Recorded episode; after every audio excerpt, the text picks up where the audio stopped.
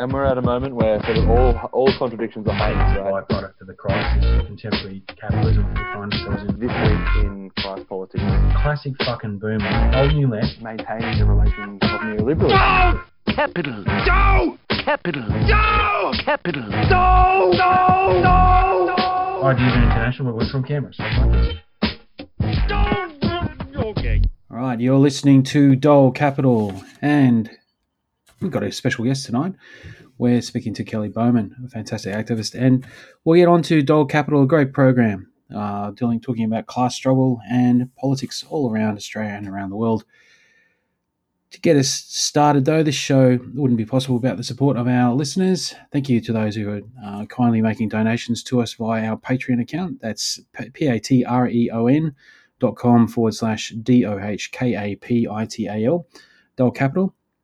And your support and big thank you to our uh, regular supporters and subscribers for making this show possible and helping us update our equipment. If you'd like to get in contact with us, we're on Facebook and on Twitter at Doh Kapital, one word, and get in contact with us. But before then, we'd like to remind everyone that this recording is taking place on the lands of the Ngunnawal people uh, whose sovereignty was never ceded and who we pay our respect to their elders past, present, and emerging. Now let's get on to the show. Jacob, we've got a corker this evening. Absolutely, mate. Um, big things happening in the world of uh, the class struggle um, and uh, industrial action. Um, so we'll be joined in this episode by Kelly Bowman. She's a veteran teacher, uh, former Federation rep in the Australian Education Union, um, and she's joining us today to talk about the situation in New South- Wales schools um, and the historic joint strike of the public and independent uh, sector teachers unions, which occurred on uh, Thursday, uh, June 30th. Uh, so, Kelly, welcome to the show. Thank you very much, Jacob and Ben. I'm really happy to be here. Yes, uh, we're really happy to have you. Uh, so, if you ask pretty much any teacher, uh, especially in a government or a Catholic school at the moment, about the state of the profession, uh, they're pretty likely to answer in a single word crisis. They'll tell you about escalating workloads, rising complexity, stagnant pay, uh, and a critical staffing shortage. Far too many teachers are quitting their jobs or leaving teaching entirely, and there simply aren't enough graduates being drawn into education to fill the holes. Uh, and it's not just because of COVID.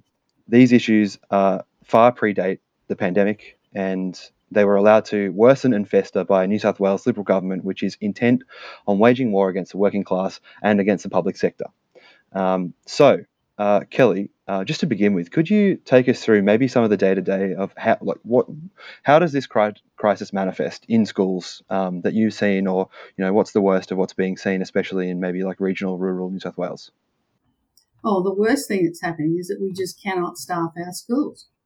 Today, there were 29 advertised jobs in the New South Wales job feed just for the Queanbeyan area. Some, most of them are permanent, many of them are temporary. And the upshot of that is that kids are sitting in playgrounds every day. Some kids are missing three fifths of their classes for a day. HSC students are sitting in the library, given textbooks and said, sorry, physics class, you've got to go and teach yourself because we don't have a physics teacher for you. They're doing the HSC.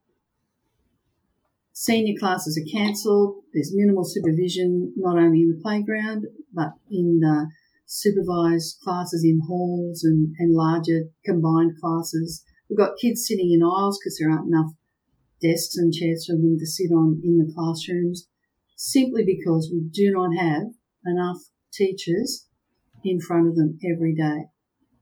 It's it's horrific, and, but it's been a long, slow burn. I remember in the early 2000s, the Teachers Federation telling the government, guys, in 15 years or so, you're going to have 20,000 teachers resign. What are you doing about it? And the answer is sweet FA. They did nothing. They failed to do work, workforce planning and so much for their, you know, their acumen as business managers. They've failed completely to properly staff um, and manage schools. Uh, you mentioned minimal supervision, so just to get give us a picture of you know how uh, these shortages are affecting learning. What is minimal supervision? It's a it's a phrase that cropped up quite a bit during the um, the strike, and yeah, can you give us an idea of what that really means? Well, mince up, as the kids now call it, is when you get maybe four or six classes sitting uh, in the playground. supervised by maybe two teachers. So they are told to uh, ostensibly get your lap, you can get your laptop out now and you can do a bit of work, but you know, in reality, that doesn't happen because kids are kids. Then that's not a normal learning situation. That's not learning. Um, and they are really just being supervised to do things like play handball when they should be doing maths or science or whatever their scheduled lesson was that day that they're not getting. It's uh, a mass grouping of students. It's the same as being out in the playground at lunchtime with a teacher making sure nobody kills anyone. Yep, yep. So I think um, that really points out the complete absurdity of the argument that has been I've seen put across um, that teachers going on strike at the moment is somehow um, negatively affecting the learning of, of students. That it's unfair for students to have to have to miss a day of school. Well, what we're talking about is students going to school on days where they're they should be having real classes uh, and doing meaningful learning. And the state of the sector at the moment, the state of that workplace for teachers and as a, a, place of learning for students is such that there isn't learning, meaningful learning happening because of this crisis. Yeah, they're not meeting educational outcomes because they're not being provided with education. They're being babysat. Not because we want to do that. It's just not possible because the Department of Education has completely failed in their duty to staff schools. Yep. Yeah, um, and so uh, we've got seniors who are, you know, in the lead up to the HSC at the moment, uh, having classes cancelled and being told, sorry, there's no one to teach you, um, or yeah, just come to class and you can sit and do do your work. So how should we expect that to affect students' HSC outcomes or you know future future results in terms of you know their entrance ranks or um, their career prospects? Like, is there any way for us to know how severely these seniors are being affected by the, the crisis? It will come out in the wash. How many students will apply for a misadventure when the HSC is finished? You know, how many students will find some other pathway into university? It completely devalues the HSC. How can it be? How, how can we sustain the idea that the HSC is a moderated uh, examination that uh, covers and compensates for all kinds of diversity and difference in different schools, which is what it's supposed to be able to do. Um, when students have had such a, a varied experience, um, depending whether they lived in a regional remote area where there are no teachers available for, to in their speciality to teach them, whether they have um, come from a wealthy family where families um, have access to IT resources that students in more uh, underprivileged areas don't have or disadvantaged kids. Where is the moderation of that experience? When it comes to um, calculating the ATARs. It's, it's really a huge mess. I really don't see how this year or the previous year the HSC can be valid. I don't know how universities are going to um, to fairly judge the performance of students at the HSC to compensate for the disadvantage kids have experienced. The inequities have been exposed and deepened by um, not only by COVID, but by the complete failure of the Department of Education to staff schools adequately yep. and to plan for a workforce. So, so Kelly, you're reminding me here of the, at the other end of the scale. Um, so you've got the secondary um, schools that are going through this crisis. Down at at the other end of the scale, down in primary school, um, we know well, I know from my own experience. I mean, I've got relations who are, teachers. I should put that out, but um, the, at the other end, we really are sort of seeing this. It's very the similar outcome is that um, young children are they're not getting the education outcomes um, that they really do deserve and, and need to have facilitated and supported there. Uh, you, some some people some even even said to me that look, being in um, care is probably you know better staffing arrangement than um, what's happening in some schools in the um, in the primary school sort of setting. But um, I guess that's the other part of the equation. Is that that's also I imagine that's that's also happening in New South Wales as well. We're, we're in the ACT, it's but it's very much we know it's um, happening above across the board. And I know myself as a parent, um, you're sort of kind of scratching your head as to what what is going to happen with a whole bunch of very young children who've had very disrupted education very early on for a couple of years now. COVID was obviously a huge crisis, but we're talking now from what you've you've people have said, and you've, you've said, Kelly, this has been an issue that's been coming and has been coming for a very long time. Mm. And, and the, the big bang, bang for buck in education has always been in early childhood. And uh, they have been the most, probably their outcomes will be much greater. And we won't see the effect of that for years to come. Um, because language acquisition, literacy, numeracy acquisition, if that doesn't happen before the age of about uh, eight, it's very, very difficult for kids to later to catch up. And we see the results of that in high school when kids have, have had big gaps in their learning that were not able to be um, picked up or, or, um, or helped. Um, it's almost impossible to pick it up later once they get to high school. So there's going to be a long effect from these years. Yeah. So, Kelly, can we turn now to the effect that this is all having on, on teachers themselves? Um, what's the the state um, of your average, you know, teacher who's having to, um, you know, stick their head in, like walk down the hall and sticking, sticking their head um, into four classes that they know aren't being taught properly, or who are buried under massive administrative workloads, which I know is another massive um, complaint that's being brought up at these rallies. Um, yeah, how are teachers coping? Well, it's extremely stressful because you, you can't actually put your your energy into doing teaching your own classes because you're constantly called away. Um, it, I mean, uh, when even when my classes were there, I couldn't teach my class because somebody else was away, and I had to supervise then minimal supervision several other classes. So my kids, even though I was there, did not get the benefit of our teaching and learning experience. Um, your, all your preparation periods are soaked up by doing extras, um, which is covering absent colleagues because they're sick. But that was happening before COVID, and teachers were pushing back then because we're just constantly asked to do more and more with less and less. I mean, our teaching timetables were devised in the 1950s.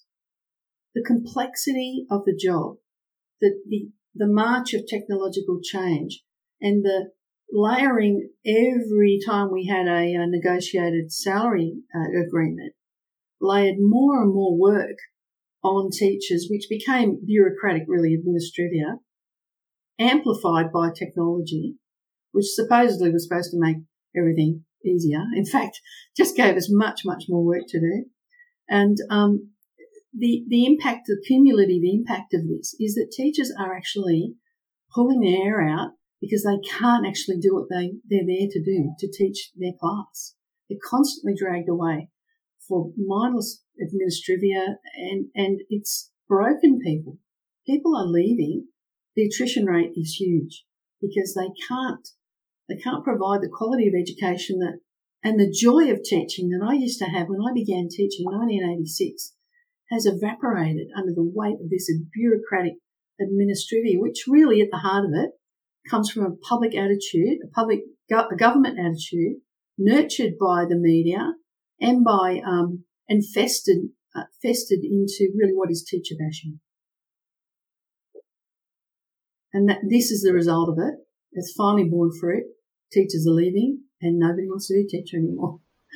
Yeah, well, that brings us to the other like crucial part of this equation, right? Which is that there just aren't enough uh, graduates, particularly you know high, highly skilled, desirable graduates, making the choice to go into teaching. Um, and so I suppose maybe you could divide that into two parts. One is pay, um, which is a massive factor. Um, teaching teacher salaries just haven't kept up with um, professions that demand a, a, similar amount of education and specialization.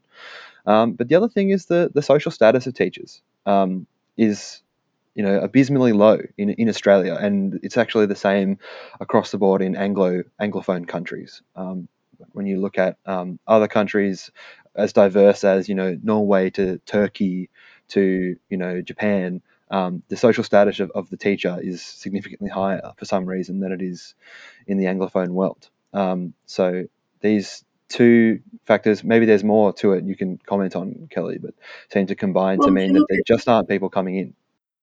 If you look at countries like Finland, where the status of the teacher is very, very high, I mean, we have tried to emulate that by ever increasing the requirements, you know, to make it a four and five year degree. Five year degree, uh, we're requiring minimum standard of a master's degree. I mean, Finland did that, but one thing Finland did is it also doesn't spend any public money on private schooling. You know, so basically everybody goes to a public school and they are properly resourced. and therefore teaching is is um, valued because that's what gives everybody uh, that's ex- a shared experience of everybody in Finland. And that that is a a stark difference to our situation in Australia. One of the few OECD countries that actually spends as much of our education dollar on private schools. And it's only, that's only gotten worse and worse as years have gone on. And the proof is in the pudding. We're sliding down the PISA scales. The more um, uh, administrative burdens they place on teachers, the more they test us, the more they um, try to um, to make us more accountable, the worse our results have become.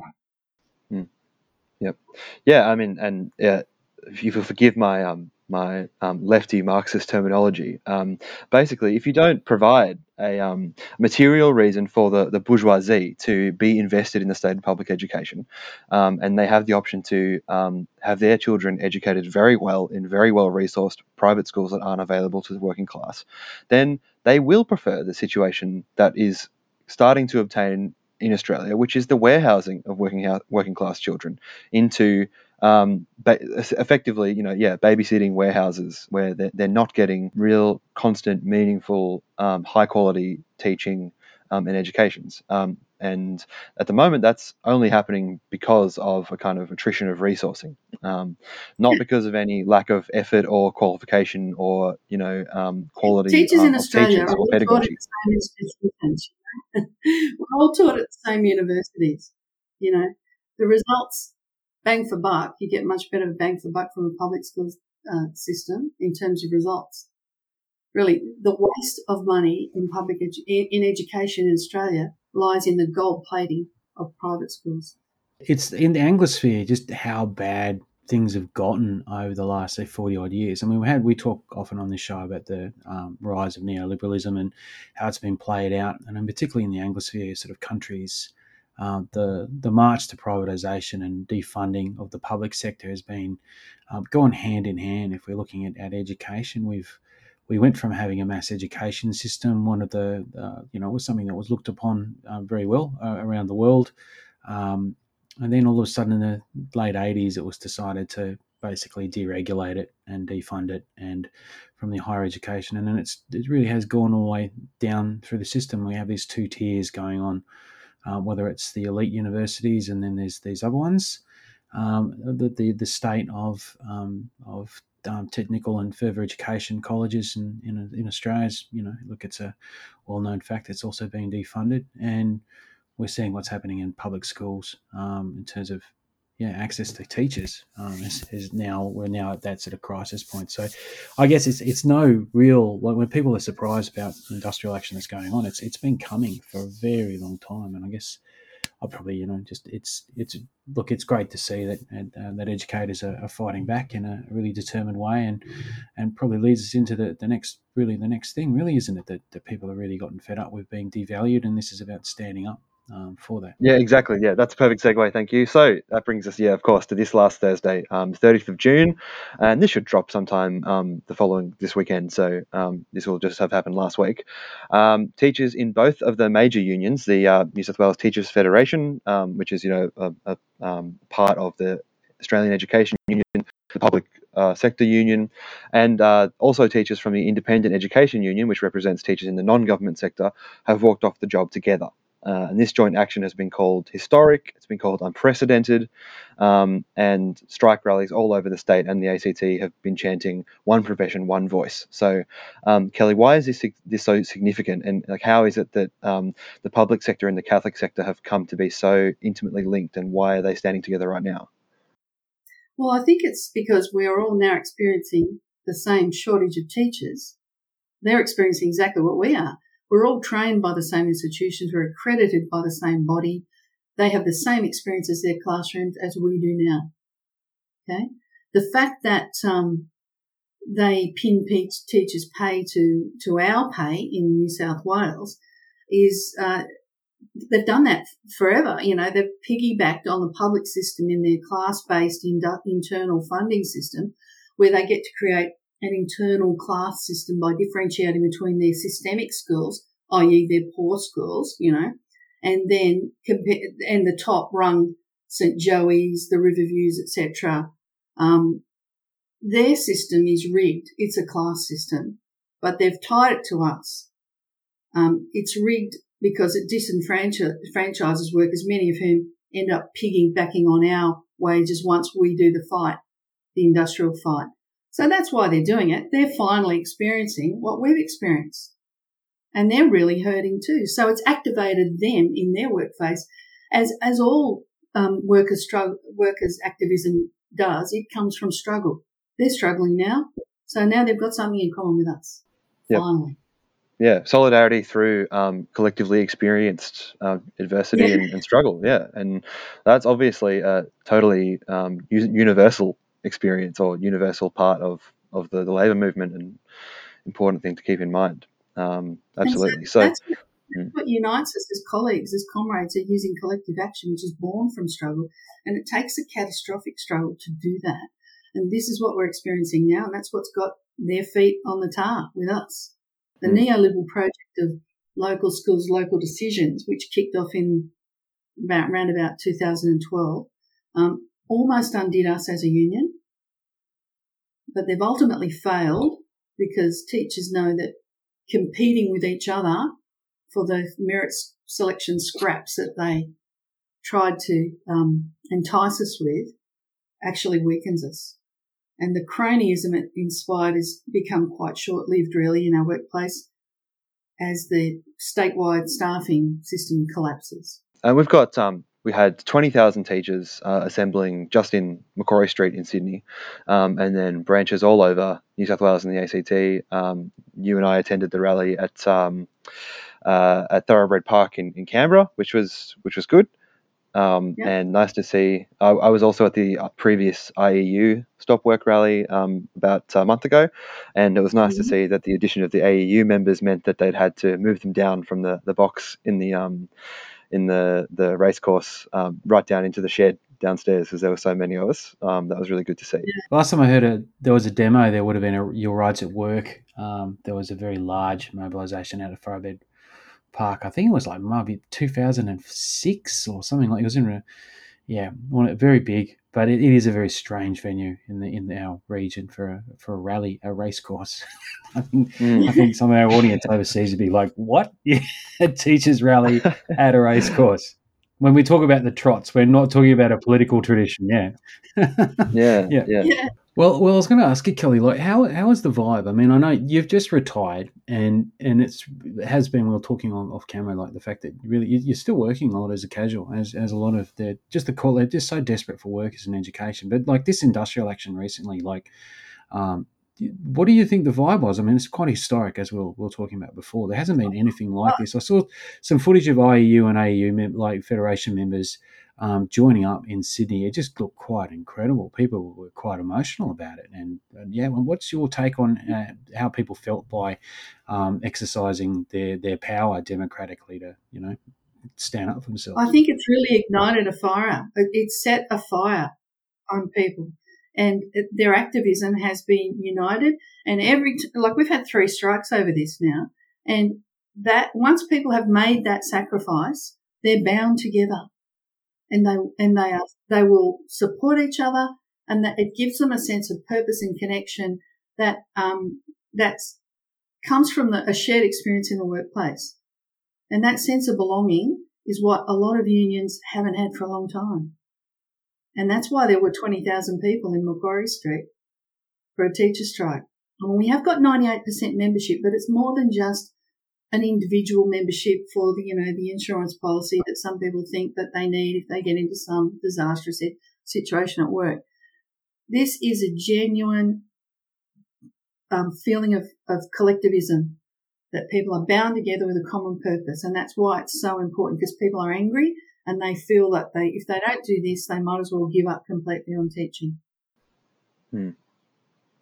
And what about the um, the public reaction, media reaction to um, teachers going on strike, Kelly? Do you have any thoughts on that? I mean, because there's a fair bit. What you see is essentially kind of a moral blackmail um, about teachers who go on strike um, and exercise their right to withdraw their labour to take industrial action um, as a, a bargaining strategy against their employers. And there's this I think, kind of sense in the some sections of the public, um, but I suppose particularly it's the commentariat right in the media, um, that certain professions, teachers among them, but you also might consider nurses. And we've seen something similar in the commentary around um, rail workers um, strikes in the UK and in Australia, in, in New South Wales, um, in the last week or two.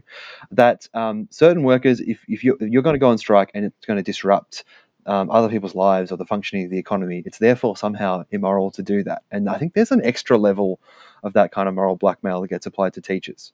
I think the commentariat have stuffed up that that uh, they have changed their tone. I really have picked up a change of tone, and I, have looked at all the um, the news coverage from yesterday that I could see on TV channels of, and in the papers, and I think their tone has really changed because kids are going home and they're telling their parents, well, "We didn't have a teacher today. We didn't have a teacher for three out of five of my lessons." The, the, the lived experience of people is not what the commentariat think it is the first-hand um, experience is the truthful experience, and people are actually in support of us. They they have seen what what happens when their kids are at home doing remote learning. They see the work that teachers put in, and they know that it's not as easy for them to do that as they may have thought it was. Mm. There's a reason we went to uni for four or five years. It's because we know some stuff, but Yeah. they don't necessarily know how to do. And um, Yeah, yeah. There's a guy I at the think- rally um, who said uh, uh, he. It's a line that I've seen repeated, which is good. But when people say, "Oh, you know, teachers, they're always whinging and they've, they've got it pretty good to get those holidays," and the line that came up at the rally um, is, "Well, if the holidays are so good, if you think it's so great, why don't you join us?" And that's yeah, that's what you it's do about. it. That's what we need. Yeah, plenty of jobs on the job fair. Off you go. Yeah. yep. I I think the commentariat has changed their attitude and their tone, despite you know their you know their their burgers. You know the the Murdoch Telegraph paper is a with their their derogatory headline. I think that fell very flat. I mean, who reads that crap these days anyway? Not many people. You know. Hmm. Oh, it was significantly undermined by the um, the half page Harvey Norman ad that was accompanying it. I thought. yeah, yeah. I think their business model is going is is dying. You know, people uh, on the ground, people with with uh, kids in schools know what the reality is, and they're not swallowing that crap. You're reminding me as well, Kelly, that the the kind of emotional blackmail they put um, public sector workers under in terms of, you know, think of the children, for example, whether it's nurses or, or teachers, but you're also reminding me of um, public transport workers. Like there's an international aspect. There's this the dispute going on with the RMT union in the United Kingdom is quite fascinating. The the, the workers who support the, the maintenance and running of trains in the UK, which is such a huge thing, and then there's just a massive pile-on um, going on against them. Just incredible uh, opposition from, uh, surprise, surprise, the Murdoch uh, press over there and the other private operators, but about you know how they're stopping you know doctors from getting to hospital and um, you know uh, veterans from attend. I mean, but it's just blowing back. The even despite all that avalanche of um, manufactured opposition by the press, people that sort of see what what an incredible work these those guys do, you know, in terms of making sure people can go to places. But also, we, you know, I guess there's that broader issue about like when workers to take strike action, industrial action, people have to sort of then are confronted with thinking about the value of what someone's work is.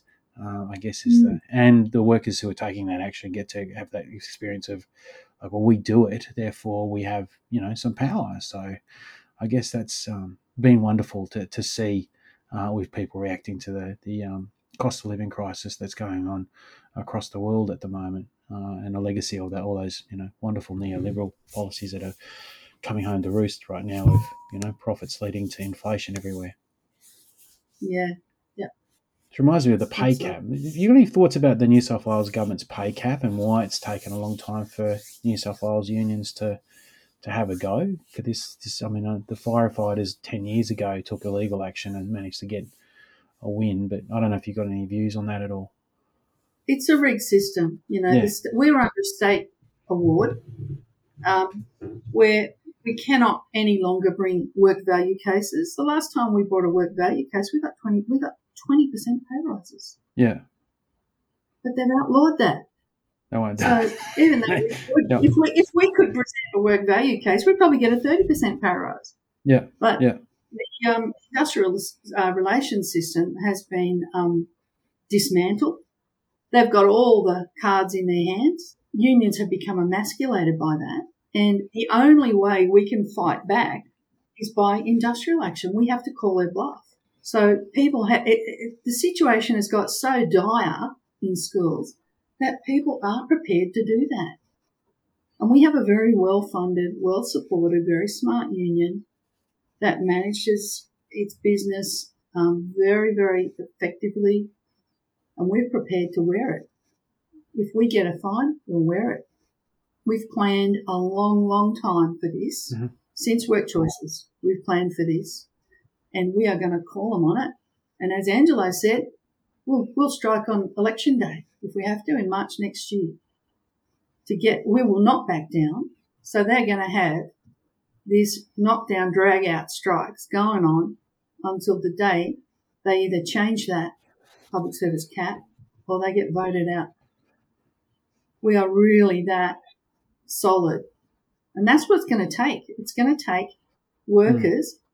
All over the state with that absolute dogged attitude to fight back.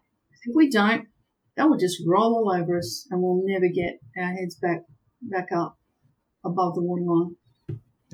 Yeah, well said. Uh, okay, um, I think we're going to take a quick break. We've got plenty more to talk about with Kelly um, uh, for the time being. Um, here's a great clip uh, from Thursday's rally in the ACT. You're going to hear Nerida Mosley, the principal uh, at Braidwood Central School, and Lisa Stevens, who is the Federation rep at uh, the same school, and they were the first speakers uh, at the rally in the ACT on Thursday. Here you go. Literally crossing borders with one voice, one profession and today is about hearing our voices. And uh, we will be hearing from two very strong voices from across the border uh, right now from Braidwood Central School. Can I welcome to the stage Nerida Mosley, Principal.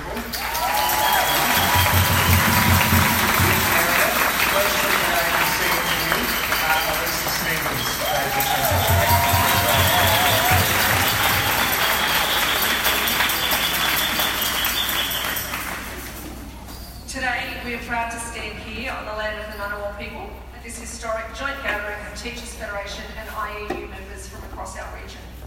We're standing here together side by side as FedRep and Principal of Braidwood Central School, and we acknowledge that we live and work on Yuin country. As teachers, we know that education changes lives, don't we? As teachers, we know that education provides countless opportunities don't we? As teachers, we know that education has the potential to address social inequities, don't we? As teachers, we know that education is an investment, don't we? As teachers, we are the foundation of the education system, don't we agree? Without teachers, there is no education. There is no future. Yet our education system is struggling to attract and retain teachers. There are whispers that there's no shortage of teachers in New South Wales and ACT. No. We know the truth. We know that schools are going without. We're missing casuals, qualified specialist teachers and counsellors. They ask us that no school should publish or communicate details about classes that are split, collapsed, and uncovered.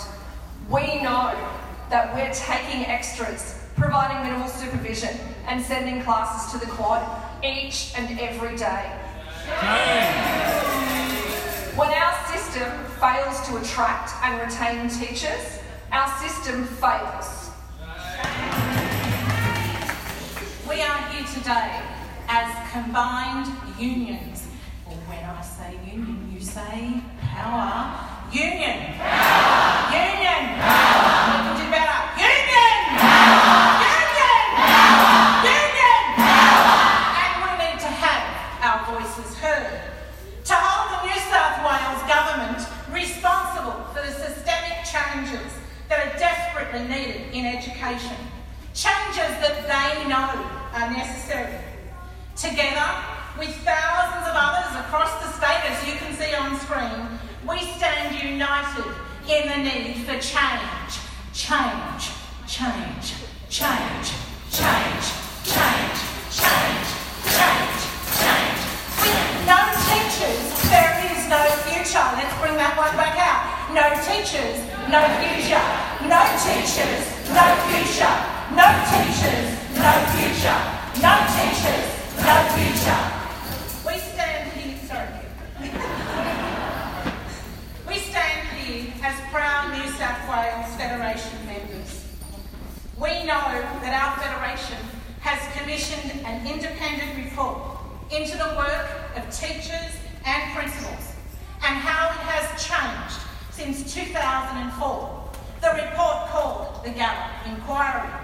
an inquiry that outlines the changes that are necessary.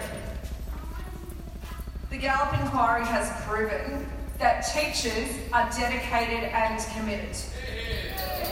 It's shown that the level of work change over the last 20 years dwarfs the change from previous pay disputes. In this time, teacher salaries, while workloads increased, our salaries have actually declined relative to other professions. And so Gallop recommended that teachers should receive an increase of between 10 to 15% in their salaries.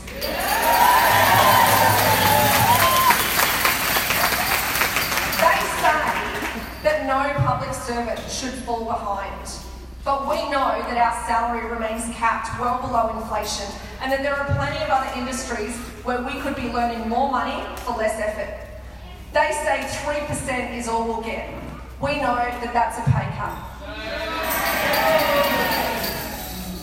The Gallop inquiry has shown that teachers are overworked, aren't we? Yes.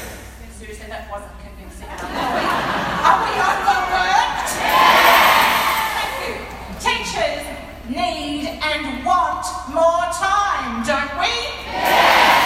The recommendation and the claim from the Gallop inquiry as for an increase of two hours per teacher per week to allow the adequate time that is necessary for collaboration, for planning, for assessment and monitoring of student progress.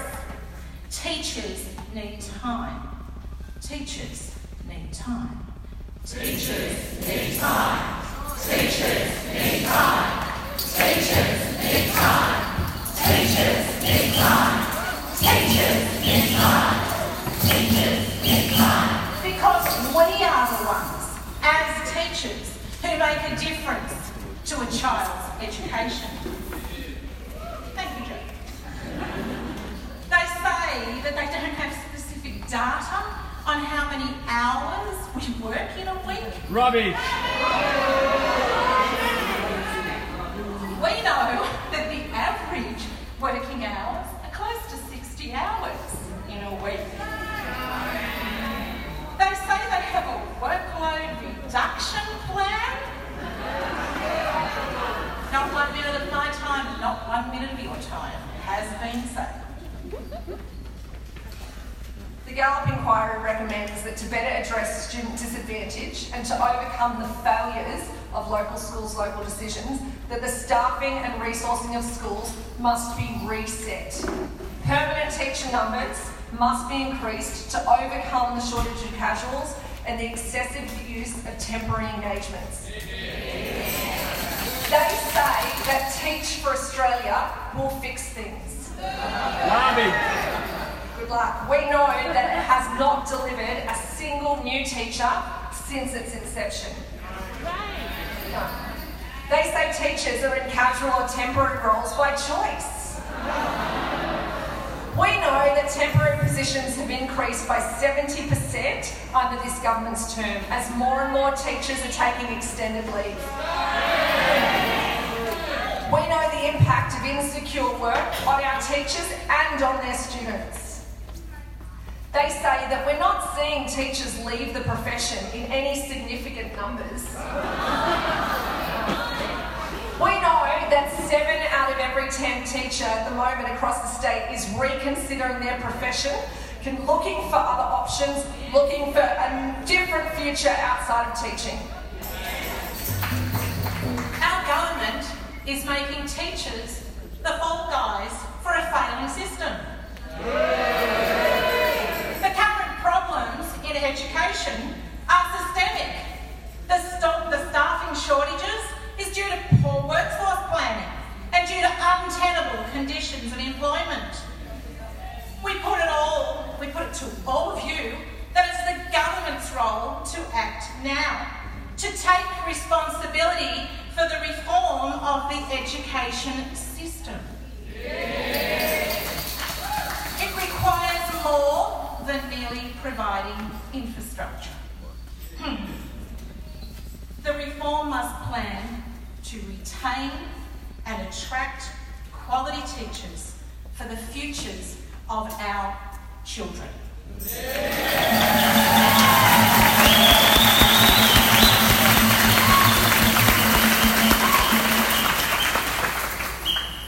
say that today's strike is disruptive to student learning. We know that our students' learning has been disrupted in countless ways for too long because of this staffing shortage. And so we say to them, staff our schools. Our work. Give us time to do our jobs.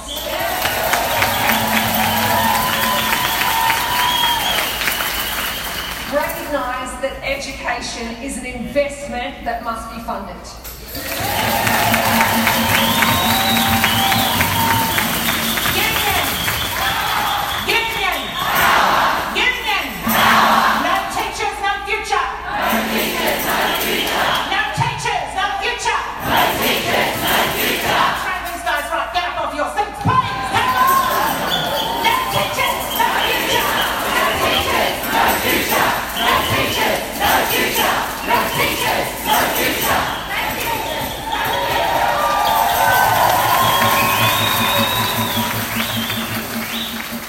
We're back. I uh, hope you enjoyed that little clip from the rally on Thursday. I really did. Um, there'll be a little bit more uh, from the rally. We'll, we'll close out the episode with uh, a nice little clip um, of all the teachers singing Solidarity Forever. So you've got that to look forward to. Stick around to the end. Uh, but now, we're moving on with Kelly Bowman, our guest. The New South Wales government has so far made some pretty feeble attempts to address this crisis that we've been talking about. So, Kelly, um, tell us about um, the $125 million New South Wales t- teacher supply strategy, um, and has it worked to um, to to fill some some empty spots in the New South Wales system? Well, they managed to get one person. They got one person. They must have been really good for $125 million. Yeah, so good that they only lasted one month before they bailed. God, okay. So, okay, so that strategy has obviously been a complete bust. Um, is it likely Yeah. that that person came from overseas or from some other context or maybe from another profession um, and have just seen the conditions and the, the situation that they were walking into, which is the thing that teachers are rejecting now and just said, no thanks, not for me? Yeah, yeah, that's exactly right. Yeah, I mean, th- if they haven't noticed, I mean, in Scotland, they're doing exactly the same thing. They're advertising for Australian teachers to go over there. You know, so Right. we're, we're going to pass each other somewhere in in the um in in the uh, Atlantic. I think you know, mid ships, but yeah, it's just it's a a problem that is, as you say, all over the Anglosphere. They want us because we are Anglo and we've got you know comparative qualifications. But the problem at the heart of it all is that the job simply is not paid well enough and the conditions are not good enough to entice anyone. And so, what we're talking about with this strategy, uh, basically, is it's a, a marketing campaign. Is that right? Like, there's not much more to it than that. So, um, as pretty much per usual with the, the sort of neoliberal model, is that um, money that should be going to actually funding services um, and other things like infrastructure or um, paying, in this case, quality teachers, in, is instead um, being funneled off to um, ad agencies and media companies that uh, tend to have pretty cozy relationships with the state and federal governments that um, uh, announce these kinds of policies. That's pretty much the case, right? Yeah, look, it could be an episode of that ABC show Utopia, couldn't it? You know, Absolutely, yeah. um, nutting out some dumb idea on a whiteboard and uh, and then uh, eh, which is absolutely based in no expertise in uh, workforce planning or um, or any understanding of the actual job of being a teacher. Uh, so they're just uh, great economic managers, these neoliberals, aren't they? They're just really good at pissing money up against the wall. That's right. So um, another strategy that the Perrottet government um, has uh, sort of put forward was um, they've finally, you know, reduced the uh, the pay cap. This is what teachers have been asking for. It's what public sector workers have been asking for all across the board. So thank God, um, we can finally say the pay cap has been increased by 0.5%. Hallelujah. incredible half a percent. So from two point five percent to three percent under conditions of inflation uh, between. Uh, five and five point two, and probably going up to the mid seven percent uh, area by the end of this year. Um, so how how have um, teachers and how has the you know the, the Teachers Federation responded to that? Well, we're probably more, one of the more numerate professions in the workforce, you know, and Yep. we we understand that this is actually a real pay cut, and we also understand that it that over thirty years, our um our wages have dropped about fifteen percent, you know, so we understand that this is just really a joke. It's a slap in the face, and um, it's never going to convince people who've already gone out and strike three times in the last 12 months that this is a good deal. It, it's not going to wash. So last week, the latest idea to be put forward: uh, performance pay for teachers. How do teachers feel about that? It's completely laughable. I mean, it takes no account for the diversity of disadvantage in schools and regions. I mean, can you imagine the bun fight in um, a partially selective school to see who gets a selective school, selective classroom? You know, Yep. can they ever measure this effect? You know, despite um, Hattie and all his studies of um, uh, multiple, you know, coagulated uh, metadata and how to quantify its workings remains elusive, despite Mr. Hattie's efforts. They still cannot work out what it is that makes um, education work. Maybe it's because schooling is a social agency, you know, to do with values and community and connection to achieve excellence. We're not a factory producing widgets. We're one of the greatest socializing agents in society, in the in the world. We're not we're not um, a factory of process, you know, uh, with, with a, a belt with kids just getting things shoved on them. It's um that's why it's impossible to evaluate what Hmm. works in education. There's not one scientific study that can work it out. Yeah. No, I had this conversation. I was having an argument. I don't know if you haven't either of you happened to see me having this argument with this bloke on Twitter um, the other week about this, um, where he, he he's saying like, I don't understand what the issue is. Like, what's the problem with uh, measuring performance of teachers? You can measure the performance of anyone in any job, you know. Um, and I and I was like, okay, go ahead. Why don't you tell us all? How would you go about measuring the performance of a teacher in a classroom in a way that is number one consistent and number two um, translatable into an actual like quantified number that is you know consistently uh, applied across different teachers in different classrooms. Go ahead and explain how you would do it. And he says oh well it's very simple you know um, subjective appraisal by uh, someone in management. They have to subjectively appraise uh, uh, the, the, the work of an individual being done against a set of performance criteria set of performance criteria. And i said okay that's fine. Okay what are your performance criteria? And he says, "Well, whatever's deemed important, obviously."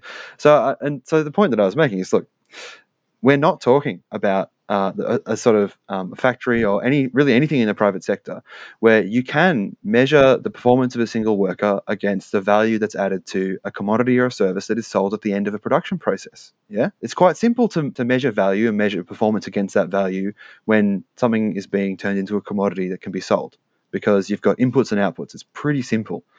Um, last I checked, we don't fucking sell the children when they get to the end of the you know year ten or year twelve.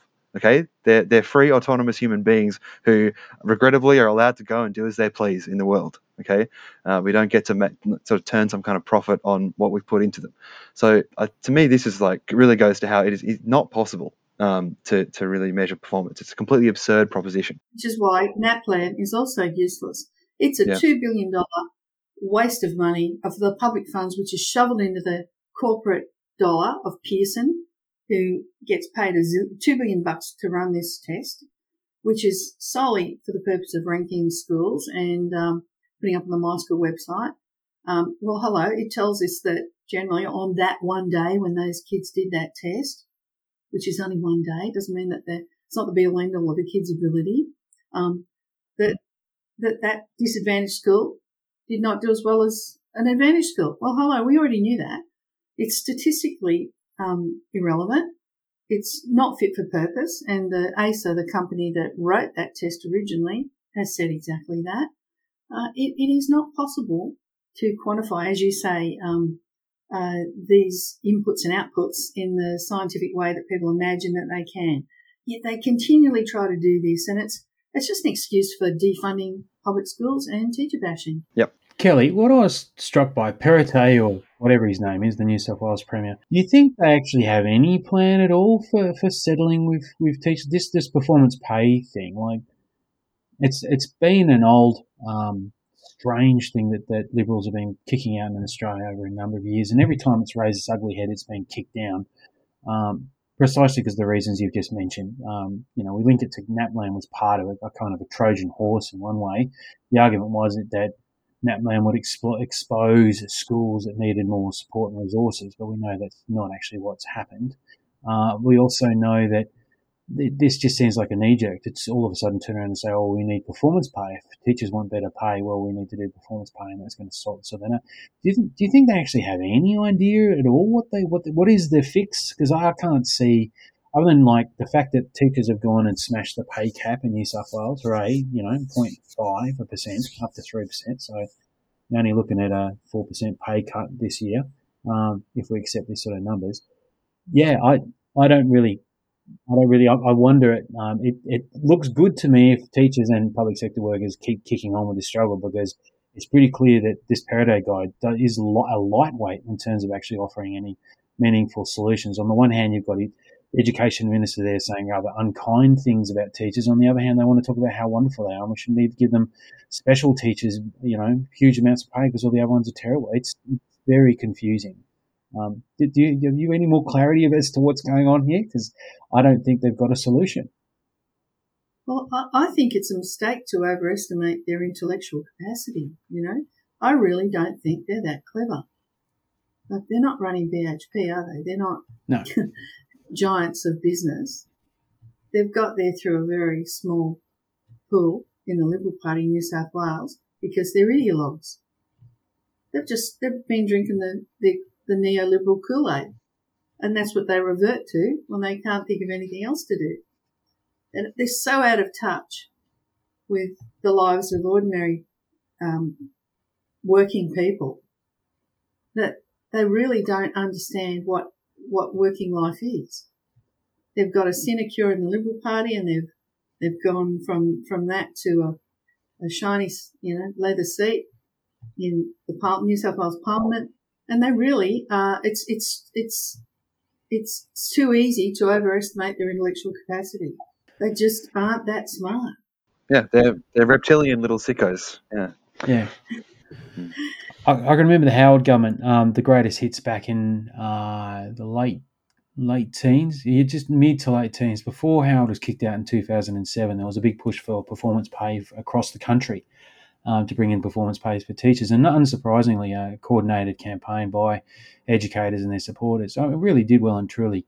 Well, it, it, they got rid of it. They stopped it. Um, stopped it dead by um, politically standing up and organising communities there. But uh, to see this sort of raise its head again, I would have thought we'd have won that argument. But I guess it's also I, maybe this is something for another discussion. Uh, but the, we're not helped by the fact that some of the friends of the Labor movement uh, accept this idea of NAPLAN and accept some of these concepts that we can have special, you know, Uber teachers when really we, we, we need to actually have an increase in resources and those resources need to be paid for via society and people need to get with the idea that in society it means some people might actually have to pay some more tax and we're talking about the big end of town yeah or if they want to have some luxury uh, education experience for their child um, they could pay for it themselves instead of expecting the working classes taxes to subsidise it for them.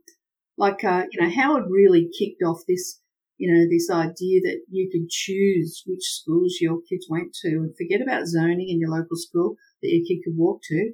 No, instead, let's bust them in zigzag patterns all over, you know, Sydney and this happens here cross border in the ACT in New South Wales.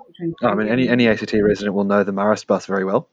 Oh, absolutely. You know, and mm. why are why is the assembly, what, what, so our local government, why are we subsidising the the busing of students from one side of Canberra to the other for their luxury tax. I mean, Howard did that, kicked that off um, when he um, allowed people to to forget the zoning and send their kids whatever school they wanted. And the government at the time in New South Wales decided that was just so expensive to pay for these bus trips for all these kids.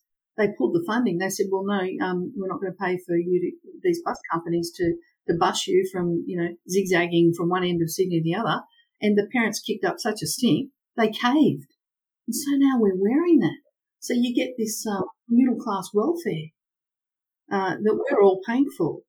And they become accustomed to it. So they think it's all set in stone now, you know.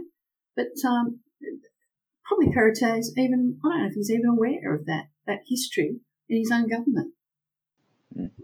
I think it's a it's a really it's an important component of like the neoliberal ideology and mindset that it is um, a way of existing that um, is totally like um, transfixed on the present, and it's there is no history and there is no future, right? There is only um, like power as realized through the market and at any given point of the present, um, and that's really I'd say you know, it's just to make a, I suppose, a bit of a philosophical point. Like, I think that's really at the core of this. That like, um, history, history is eradicated, um, both as a, um, you know, a resource for us to think about the the struggle and the like the world and these institutions that we're talking about, and also, you know, as a subject in a lot of schools. Um, like I can talk about um, Gungahlin College in the ACT. I know have folded their history into about three other subjects. Um, that's a specialist senior subject. Um, so, I mean, this is a passion of mine. Obviously, like I'm a trained, I trained as an historian before going into teaching. Um, but um, I think there's something really, uh, there's something connected and there's something really sinister about the eradication of history and thinking about history from all of this um, discussion and this policy work that's happening. Um, that, that like we're being fixed in, into this like hyper presentist mindset that um, bothers me, and it's I find it to be creepy and really concerning. Um, I, although I can't probably articulate exactly why. Um, so yeah, there you go. Um, maybe that's a good segue into, you know, uh, what maybe we could say is the real issue here, which is these bloody lefty Marxist teachers indoctrinating oh, our kids. Okay, we can't. So we can't win. we can't win. We're either we're Marxist lefty teachers or we're conservative. We were told we were a conservative union today or yesterday. Yeah. So what? Who, so this is um, Sarah Mitchell saying this. What did she say? She said we're a very conservative union, meaning meaning we wanted to entrench workers' rights. You know, well, okay. Um, and the other thing she called us once was an obstructionist uh, protection racketeers. You know, which is a badge I wear with pride. yeah. Yeah. Oh, now we're the um, Teamsters Union. You know, that's that's where we're we're mobbed up. We're um we're standing over. You know. You need, I think, a badge. Yeah, obstructionist Marxist. I, think is the the badge of the Teachers Federation now. Yeah, it's so funny. So yeah, I'll cut in. We we won't be able to hear it right now, but I'll cut in Hollie Hughes's um, ridiculous comments um, over the weekend. But I think that goes right back to what we were just talking about, which is the absolute intellectual poverty of these people, um, who they they just sort of they run their mouths. They have no fucking clue what they're talking about.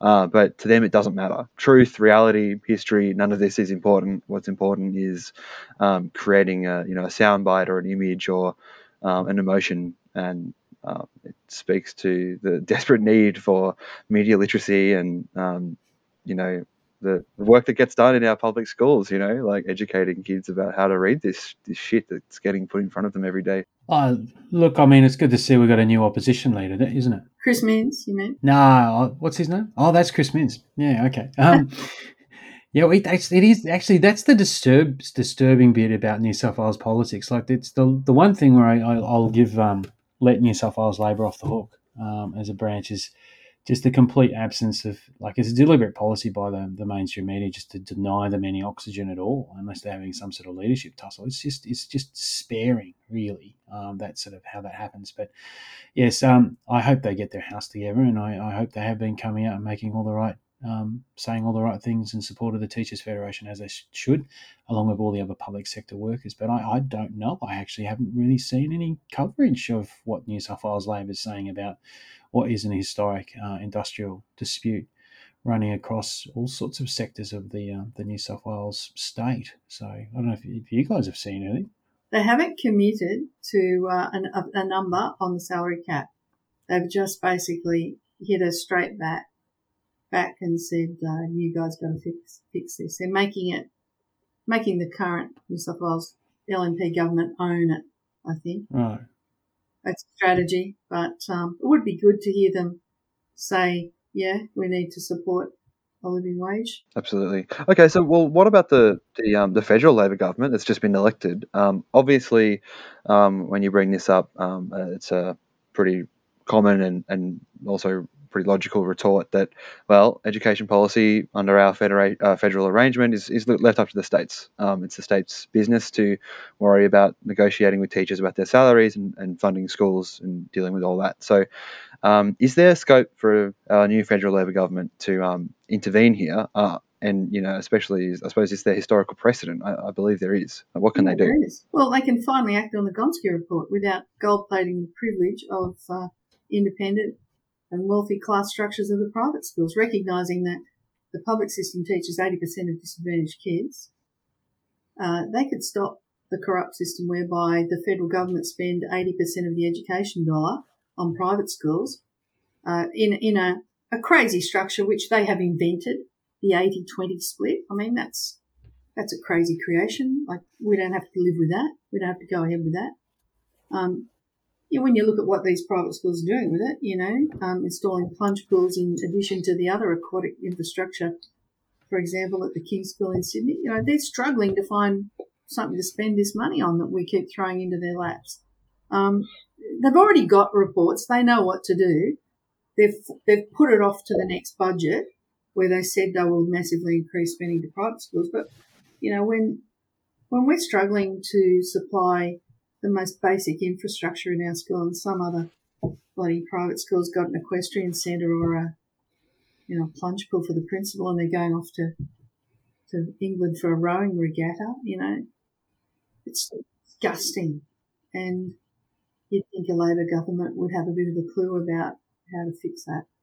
Yeah, yeah. The other thing that comes to mind, um, actually, is um, I just happen to have been researching the sort of history in Australia of gender equity policy in education. Um, and beginning with the Whitlam government, you have uh, really huge um, policy direction coming right from the top. Um, with the sort of the early, you know, Democrats of the of the 1970s um, driving gender equity policy um, from the federal government, and then um, also getting involved in the state governments for the first time and, and driving it right through at the state level. Um, but that um, precedent for um, really robust um, and wide ranging policy development work that covers um, right from the sort of um, the the department, state department level, right down to the um, implementation level at schools uh, in the classroom. Um, that that's been around for for decades and decades, and of course, it then became um, the the uh, the model on which the kind of boys turn, which is talked about by people like Bob Lingard and so on,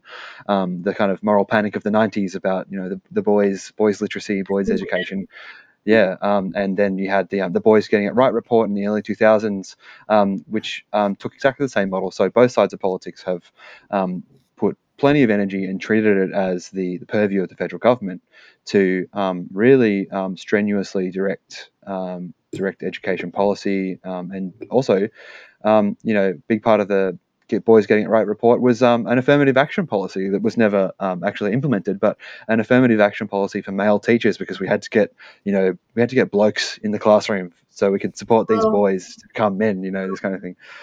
Well, when I was at university and I started in 1979, I was the second last intake of teaching scholarships.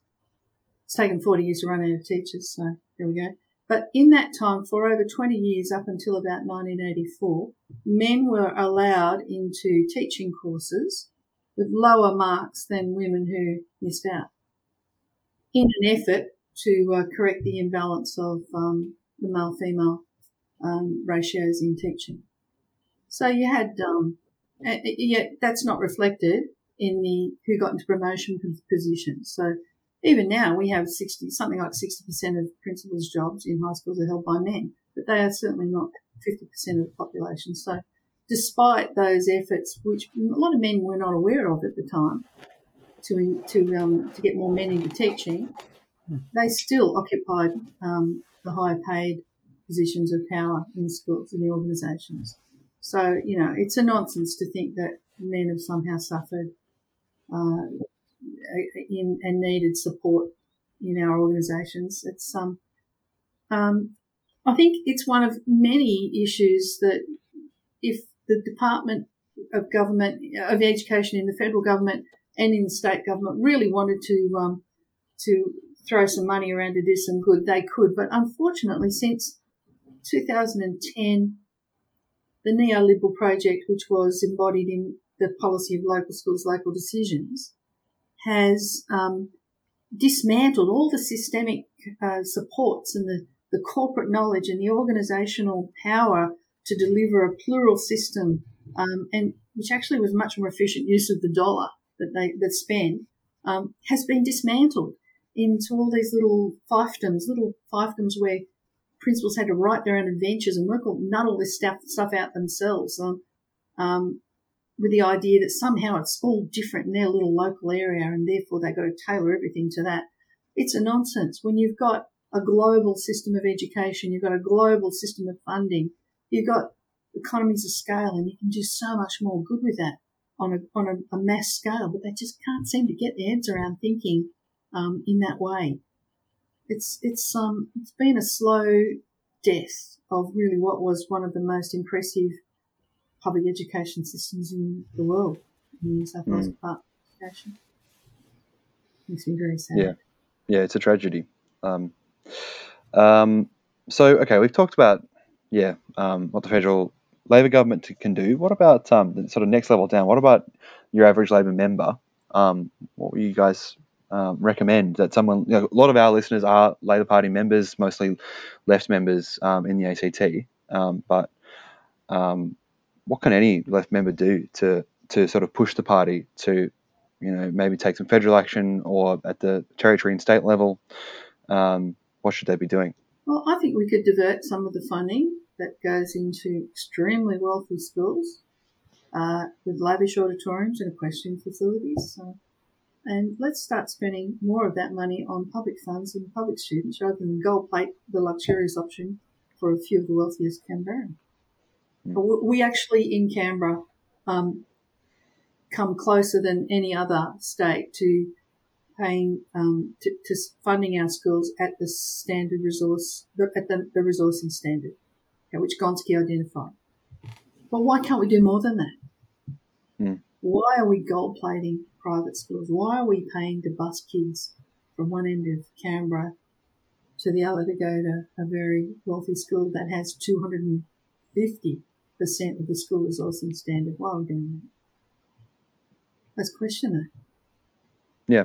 And so it's a matter of going, like, turning up to your sub branch, um, writing a letter or an email to your local member um, and our federal education minister and your local education minister um, to articulate this stuff, um, to, like, really put some pressure on um, in a meaningful way. If you've got kids, get active in their, their local parent body. Yeah, right. Get on it. So exercise some power at that workplace and agitate there on behalf of your kid. Yeah, I think you're, you're dead right there, Kelly. There are there's so many ways that, that people can get involved. Just a lot of people don't really recognise it. I think being involved in a parents and citizen um, committees, they look part of what they, those organisations do is actually advocate for better resources for their schools, and that's a really it is actually one really easy way Labor members or whatever political out, outlook you are, you can get involved in your local P&C, for example, and uh, get an idea of what resources you're after and, and, go and advocate for those things. That's one way to do it. Um,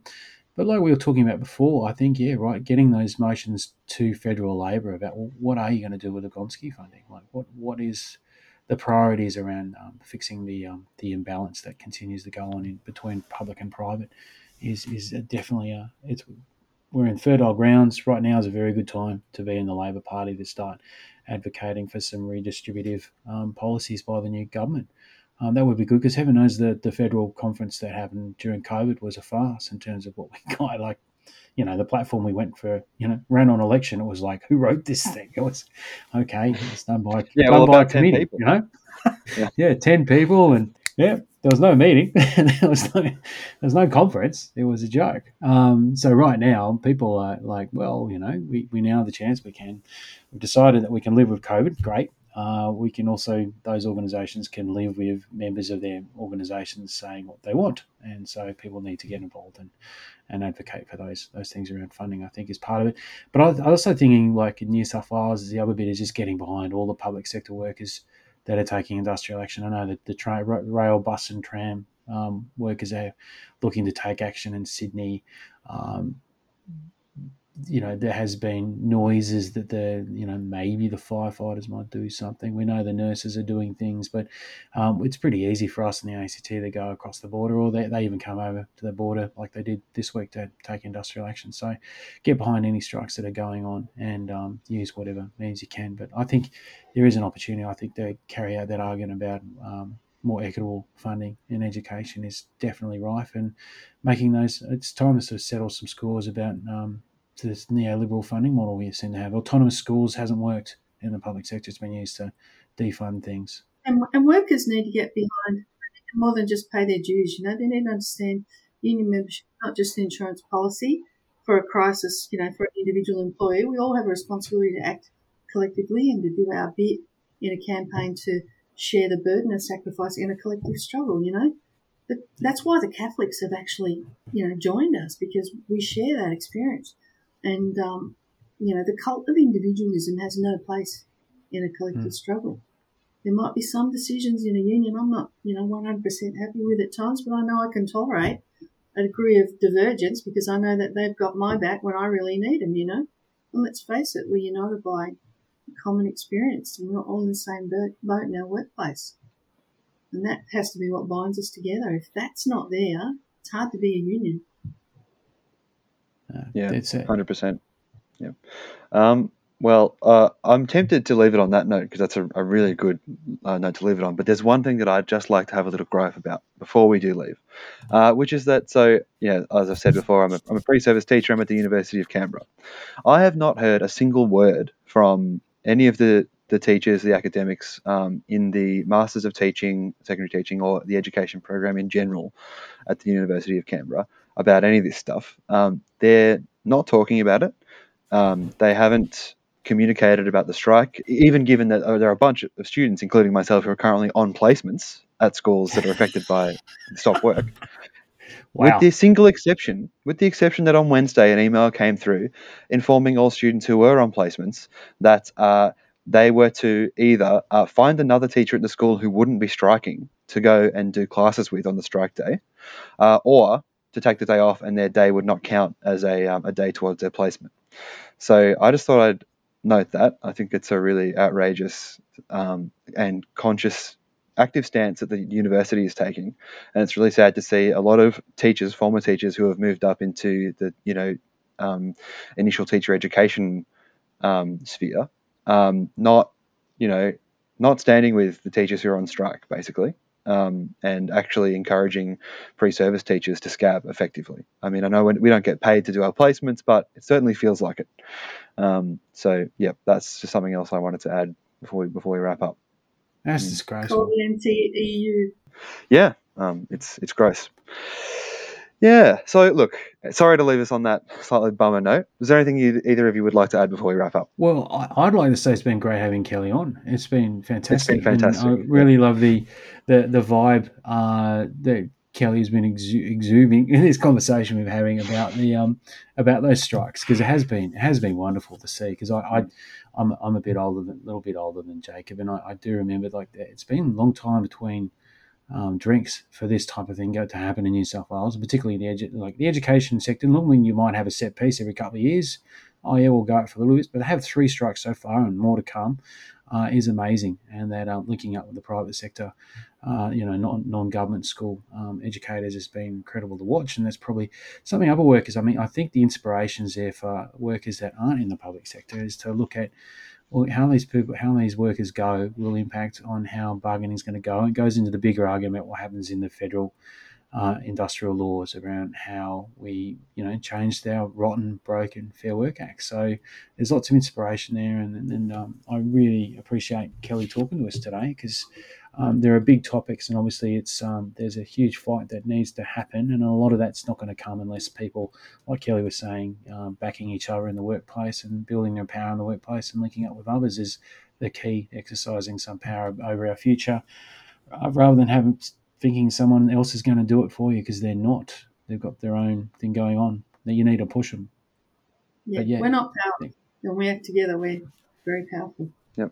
Yeah, that's right. Thank you so much for being with us, Kelly. It's been fantastic talking to you. Um, and we'll uh, leave you now, dear listener, with um, the teachers of the ACT and surrounding parts of New South Wales singing Solidarity Forever at the rally last Thursday. Thanks. Thanks.